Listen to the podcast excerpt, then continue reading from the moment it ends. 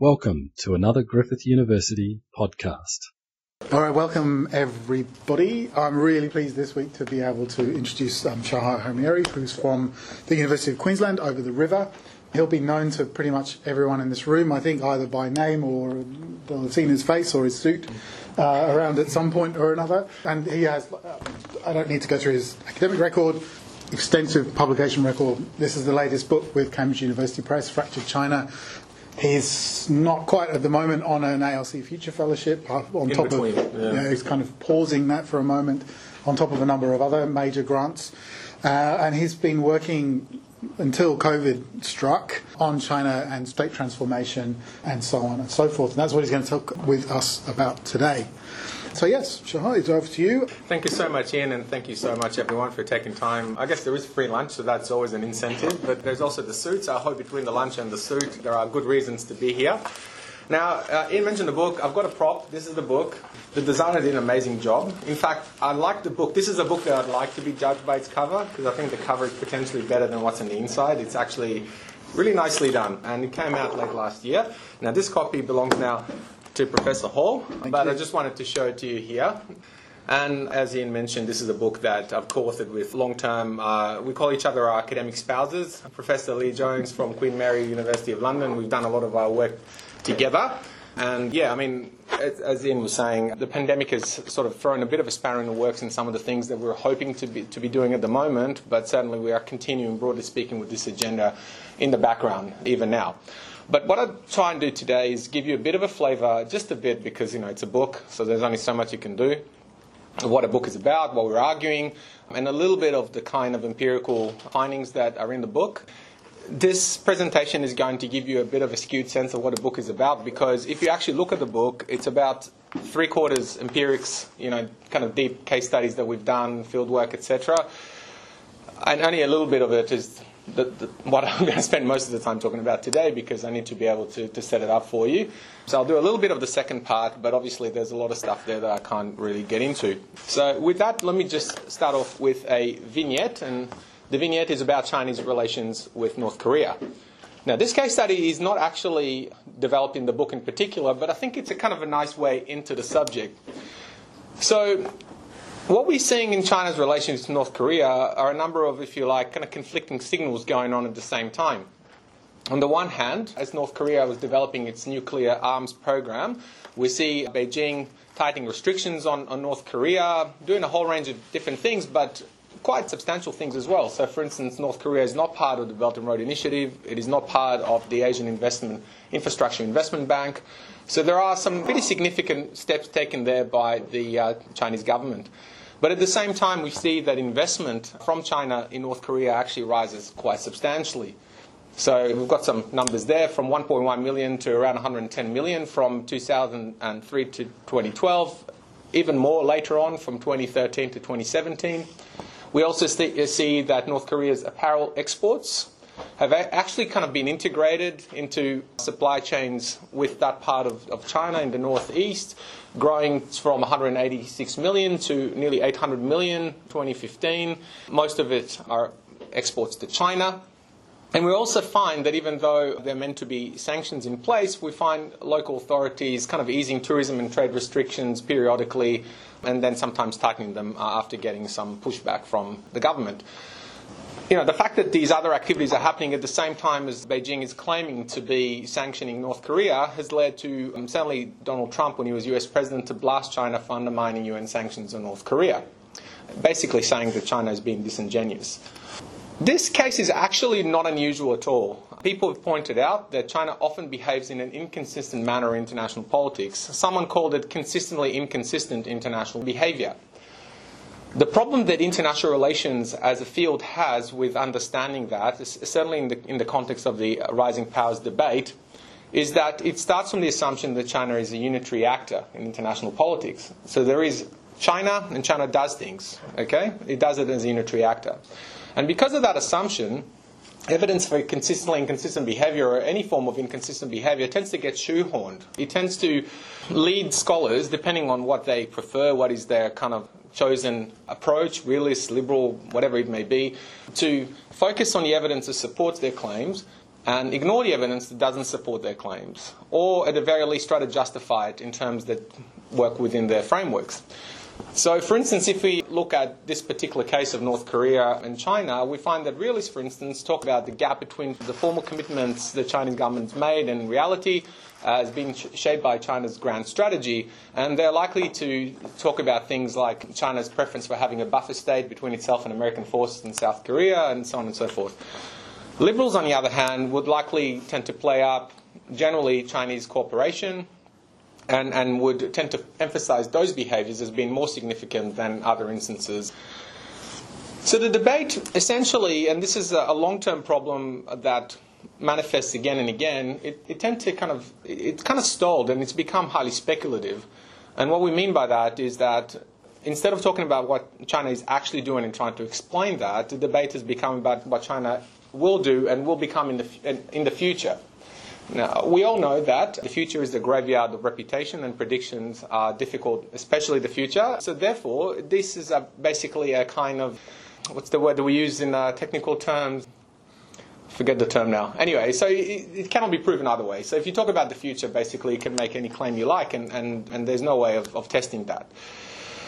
So that's sort of what got us into this project. Now, if you look at that particular case and you do a deeper dive, as some people have done, you find that Chinese non-compliance with sanctions on North Korea is actually driven largely from below by firms and provincial governments that are close geographically to North Korea, and that Beijing has been largely reactive to those moves. So they have certain incentives to operate in North Korea, and sometimes they do that either under the radar or they interpret certain things that the Chinese government is saying in ways that support their interests.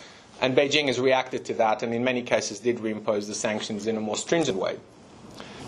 So the argument that we make in this tome in front of you here is right there on the screen. And the argument is actually really quite simple when it comes down to it. We are saying that China's international behavior is often consistent or even contradictory because China is no longer to the extent that it ever was, a unitary actor in international politics.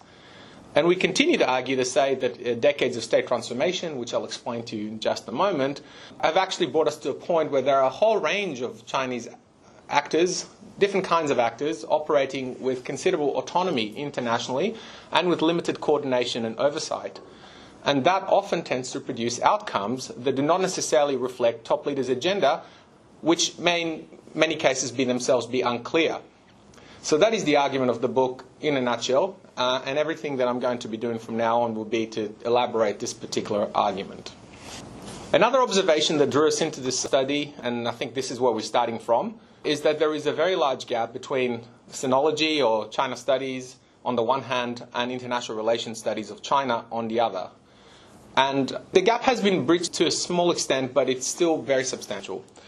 So, on the one hand of things, on, on the sinology side of things, on the left hand side, you have studies where the idea that China is not a unitary state is kind of taken for granted, if you like. It's, it's taken as a given that you know, fragmented authoritarianism, whatever the framework is that is being used by the scholars. When we presented this work to people who are China experts, a lot of the time, and many people here will probably say, they say, oh, course, you know, we know this, we've known this for a long time, you know. And then on the other hand, you've got the IR studies where the emphasis is on grand strategy, strategy, and, and the assumption is that China is obviously a unitary actor. In the book, we came up with what we call Schrodinger's China, which is simultaneously obviously unified and simultaneously obviously fragmented, depending on who you talk to. And we're trying to bridge the gap here. Now, I think that some of the more recent books in, in IR that we've seen come out about this very issue reinforce the same idea, and some of them take it really quite far. So Michael Pillsbury book, The 100 Year Marathon, claims that China has a 100 year plan to replace America as a global superpower. And, uh, you know, I mean, people who have studied the way the Chinese state operates, I think, would struggle to find that persuasive, but nonetheless, this is the gap that exists. So, why is this disconnect between people who are actually experts on China and related area studies and the IR field? I think that in part it reflects just typical academic silos. We know that academia, it's like, you know, you're sort of like flying over a field and there's campfires and people telling stories to each other, but they don't even know that the other ones are around. So that's kind of how I imagine academia to be. And unfortunately, that's how it is. And many sinologists engage very little with IR and vice versa. Uh, because let's face it, it's a massive field. I mean, China studies is massive enough in itself to have a terrific career without ever having to engage with scholars. And additionally, because of the fact that people often come from an area studies background, depending on what the disciplinary preferences are, they often also tend to treat what's happening in a particular country in a kind of sui generis way. You know, so what's happening in China is unique to China or Indonesia or whatever it is you're studying, Latin America. And there's not a lot of comparative analysis going on of what's happening in China and what's happening elsewhere. Additionally, we also argue in the book there is lack of good theory in IR that sinologists can hold on to in order to communicate their findings to IR in a good way. So we, for instance, think that frameworks like foreign policy analysis or bureaucratic politics, which would be the closest ones that exist, for this purpose have some serious weaknesses, and therefore, when sinologists have tried to do that, they've reached the limits of these approaches pretty quickly. On the other side, in international relations, I mentioned before the strong unitary actor assumptions that pervade IR, pervade the rising powers debate. So even IR scholars that recognize that, say, European states are not how they used to be in the 60s or something like that, they would still argue that rising power states are essentially these kinds of Westphalian leviathans, you know, essentially operating in a way that, uh, you know, kind of old school Weberian state theory would assume. And also, as I mentioned before, the theory that tries to tie the domestic to the international, notably foreign policy analysis, is relatively weakly developed and takes relatively little account of fragmentation. And where you see that in particular, and this is something that I think for us is the biggest limitation, is this idea that even though there might be a recognition of some fragmentation and contestation happening internally within China, there is still an assumption of a decision moment. So it's all resolved into a certain kind of decision, and then that is what you see outside of China. So there might be some conflict going on here, and then, I don't know, someone wins, and then what you see outside of China is basically a single voice. We find that to be problematic for reasons that hopefully the book demonstrates. So what we're doing is uh, what we call the state transformation approach. Those who know me would know that uh, I've been pushing that for a while now in various guises. And this starts from a different foundation. It starts from what we call Gramscian state theory, or whatever you call it, essentially we're talking about the idea of the state being a power relation reflecting unequal and contested relation between different social forces in society. And the way that state institutions operate tends to reflect contestations between social forces and the dominance of certain ones over others. Now, that is historically specific. It tends to shift depending on the particular dynamics in each state and in different historical periods. One of the advantages of using this approach is that it does not assume the unitary nature of the state, and it can account for the fact, as we see in China, that different fractions or different interests may dominate different parts of the state, and therefore states might act in ways that are not necessarily consistent. Now, state transformation as a phenomenon has been relatively general around the world since the 1970s. Maybe we're at a point now where it's shifting again, and this is something that I'd love to pick up in the Q&A if people are interested in talking about that. But essentially, as the political economy has shifted with globalization, we've found, generally speaking, states going through processes of fragmentation and uneven internationalization. And I'll talk about what that means in the Chinese context. But in China specifically, what we see is a shift from the kind of autarkic Maoism under Mao, which directed China inwards and attempted to assert uh, central controls over basically what every part of the Chinese state was doing, certainly when it comes to foreign policy. We find that the shift to capitalism has changed basically the social foundation of the regime, shifting it from workers and peasants to uh, what we call the cadre capitalist class, which is fractious and fragmented, and different pockets of it may contest each other depending on the province or wherever they are based. And that has led to processes of fragmentation, decentralization, and internationalization of China's party state, which are at the center of this state transformation process. So, fragmentation talks about, if you like, a kind of the emergence of overlapping authority within the state, depending not necessarily at the same level, but essentially you see, for instance, multiple agencies responsible for the same policy domain, and often with very unclear relationships between them, and often operating with considerable independence from each other and with relatively little coordination. Decentralization talks about the rise of especially provincial governments as very substantial players, especially when it comes to economic policy making, not just, but especially that, operating again with considerable autonomy And finally, internationalization is when these dynamics of fragmentation and decentralization interact with internationalization. That's when we get fragmented foreign policy making and implementation. So, what that means in practice is a lot of time agencies that emerge with a domestic focus find themselves in an international context. So, for example, provincial governments now sign agreements in different parts of the world and, and, run all sorts of programs, usually with considerable independence from what the central government does. State owned enterprises, again, were established initially as arms of government to perform certain tasks. And we know that increasingly they've internationalized quite substantially. There are people in this room that have written about this and operating, obviously, with varying degrees of operational independence, but often with relatively little control from the centre on the ground in the countries where they work. And there are many examples like that also with regulatory agencies and so on. So, because of these processes, we find that the Chinese party state does not speak with one voice internationally because there's a whole range of different actors doing different things and they don't always have the same interests. So, the question that we're interested in when it comes to the state transformation approach is about how power is exercised in this party state. How does it actually work? So we try to move away from binary framings of this issue. You may find in the literature people arguing whether the centre remains as powerful as it was or whether the fragmentation of the party state and all these other dynamics I was talking about led to you know, a more fragmented, decentralized party state. We're not really interested in that because the dynamics that we talk about obviously are quite uneven. But what we're interested in, in, explaining is how power is exercised. We're not interested in determining whether it is central or fragmented because actually we see all of these dynamics playing out in, in different uh, policy areas. So, to that extent, we developed what we call a model for understanding how the Chinese party state operates, especially in foreign policy, which we call the Chinese style regulatory state. There's a very large literature on the regulatory state, I'm sure people here know. But essentially, the way we're arguing that the party state operates today is less through command and control type forms of coordination and action, and more in regulatory forms where the centre uses a variety of regulatory mechanisms to try and coordinate and cohere the way that the wider party state works.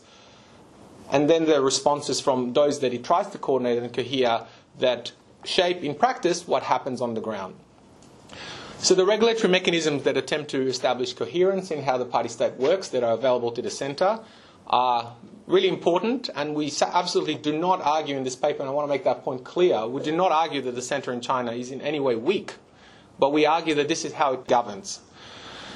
So one of them is party ideology and various campaigns, trying to cohere how people think. Okay, that's a kind of very big picture form of coordination.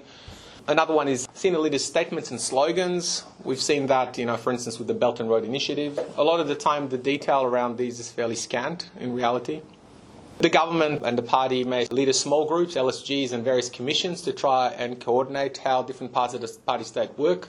And also, of course, the centre has considerable control over laws, regulations, and funding, which it can use to try and cohere everybody else. But probably the most important element of CCP power is the powers of appointment, appraisal, and probably most important of those is discipline.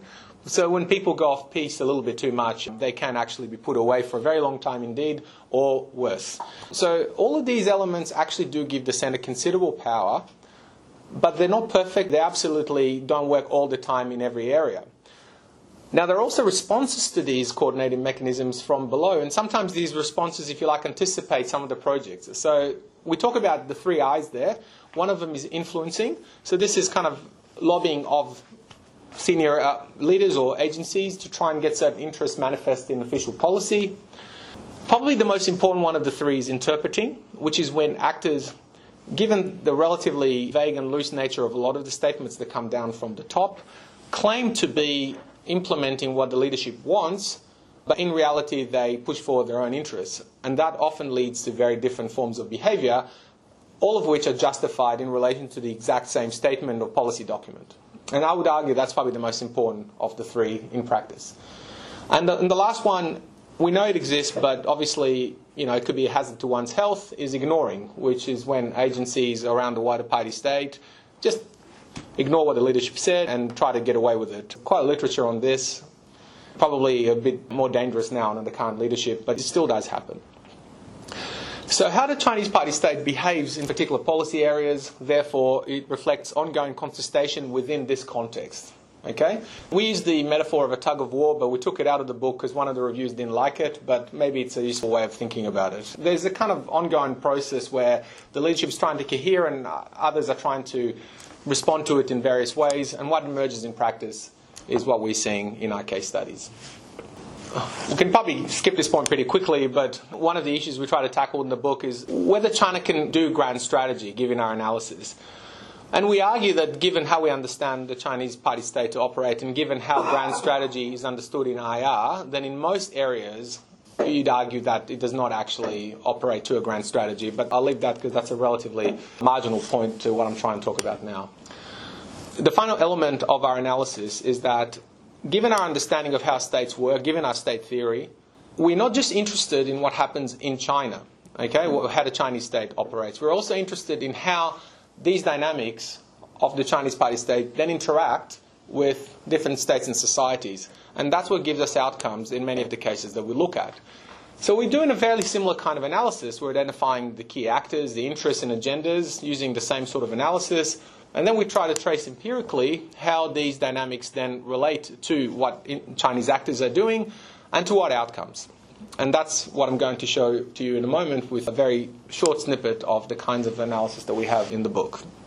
I mentioned at the top of the uh, talk that the book is mostly an empirical study. And I have about 10 minutes now, I think, to talk about what is most of the book.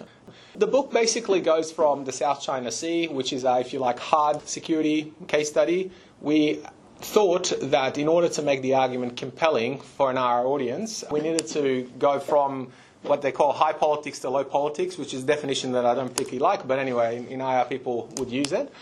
And therefore, if we just ignored all cases of quote unquote hard security, then we'll be easily dismissed. So we applied a framework to the South China Sea, that's chapter two. Chapter three looks at, if you like, soft security, non traditional security, cooperation, and engagement in the greater Mekong subregion, as it's called, so to China's southwest. And finally, we have an international development financing case study, which especially looks at hydropower dam construction in also the Mekong subregion countries, in Cambodia and in Myanmar. And that also links up with the Belt and Road Initiative, which is another area that Lee and I have been writing about for the last few years. So today, like I said, a very short snippet of one case study. It's actually a third of one chapter, what I'm going to talk about now. Because in this chapter on non traditional security, we're interested in how China or Chinese actors have engaged in the so called Golden Triangle region in order to address issues of drug trafficking into China. But we also spend some time talking about their attempt to curb what they call riverine banditry. Piracy doesn't apply legally for rivers, so it's not piracy, it's riverine banditry. So that's one third. Now, within the case study of counter narcotics control within the Golden Triangle region, we have the case studies of Northern Laos and Myanmar, but I'm only going to talk about Myanmar here because I don't have time to do the other one. So, again, if you want to read the book, uh, there's a lot of stuff in there, lots of interviews and all sorts of findings, but I'm just going to do a little bit here. So, the first thing to say before we delve into our own analysis is how the kind of general literature has looked at this particular issue. So the conventional narrative essentially goes something like this. Opium, heroin, and increasingly amphetamine type stimulants like meth essentially have been construed by the Chinese government as a transnational security threat to China. They have been, in the language of IR, securitized. And a lot of people would point out that China has always had a very difficult, for obvious reasons, relationship with drugs, going back to the Opium Wars and what that did to China. So when Mao came to power, he basically either killed or arrested pretty much all drug users and traffickers, and in a sense eliminated the drugs problem in China, also by closing the border to the Golden Triangle region. But from the 1980s, as China began to reopen, obviously the drugs came back. So the official narrative is that then it's been securitized. Hu Jintao, when he was president, when he was leader in the 2000s, declared the People's War on Drug and then China rolled out an opium substitution program, which is our focus for the case study, in drug producing regions of neighboring countries, namely Myanmar and Laos. Now, China has also participated actively in UNODC, United Nations Office of Drug and Crime MOU, in the Mekong on drugs control. And incorporated the United Nations principles on alternative development into how it supposedly does opium substitution in the region. So the existing literature basically talks about relative success of those operations, something that I will be challenging in a moment. And it's easy to explain from either a realist or a liberal perspective. So if you're a realist, you would say, well, here we have a great power, there's a transnational threat, it declares it a threat, it does something about it, neighboring states are weaker states, they cooperate, success. Simple, you know? Liberals would say, well, you know, China is engaging in the world, you know, it's kind of, this is a shared security threat, it affects everybody, there's cooperation, there's the MOU, United Nations framework, everyone's cooperating, it works, right? That's kind of the conventional narrative in kind of kindergarten form, okay? I apologize to the people who've written, they're better than that, but this is just a shorthand version. But we apply state transformation analysis, as we do in the book, and that gets us somewhere else. So the first thing is to say is the OSPs, or the opium substitution programs, are actually evidence of very, very bottom-up influencing that reflects the decentralization of China. So the origins of this program are actually with a particular county near the border in Yunnan province in the 1990s that began to implement that across the border. And then that county managed to raise it up to the level of the province. And then Yunnan province got behind it and it did it for a time on its own uh, across the border.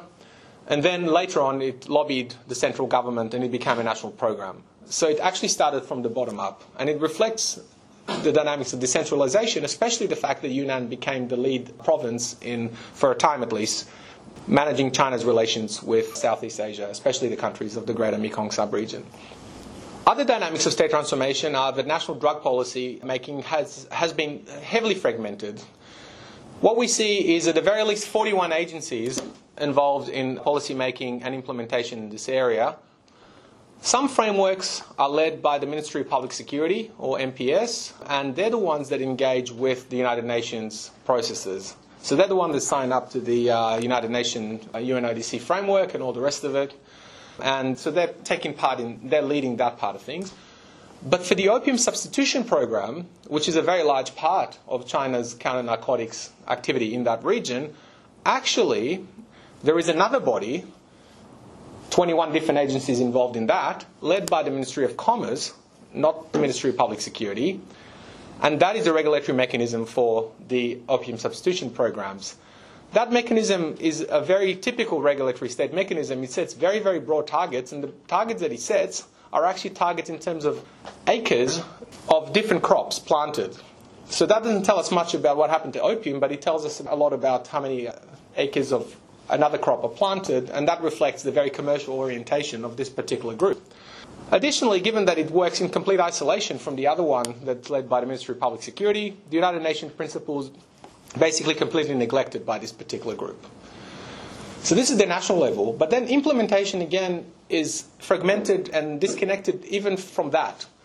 So implementation was decentralized to the Yunnan Department of Commerce, and in China, there are no direct line relations between what happens here and what happens there, so they kind of do their own thing.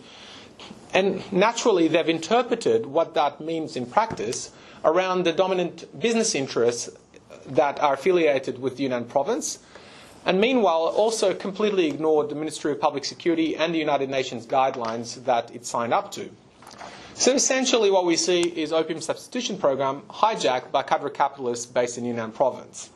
And the program's implementation has been run by, in reality, state owned companies or largely private companies that used to be state owned companies, especially in the rubber sector, that internationalized into the greater Mekong subregion in order to basically implement it on the ground.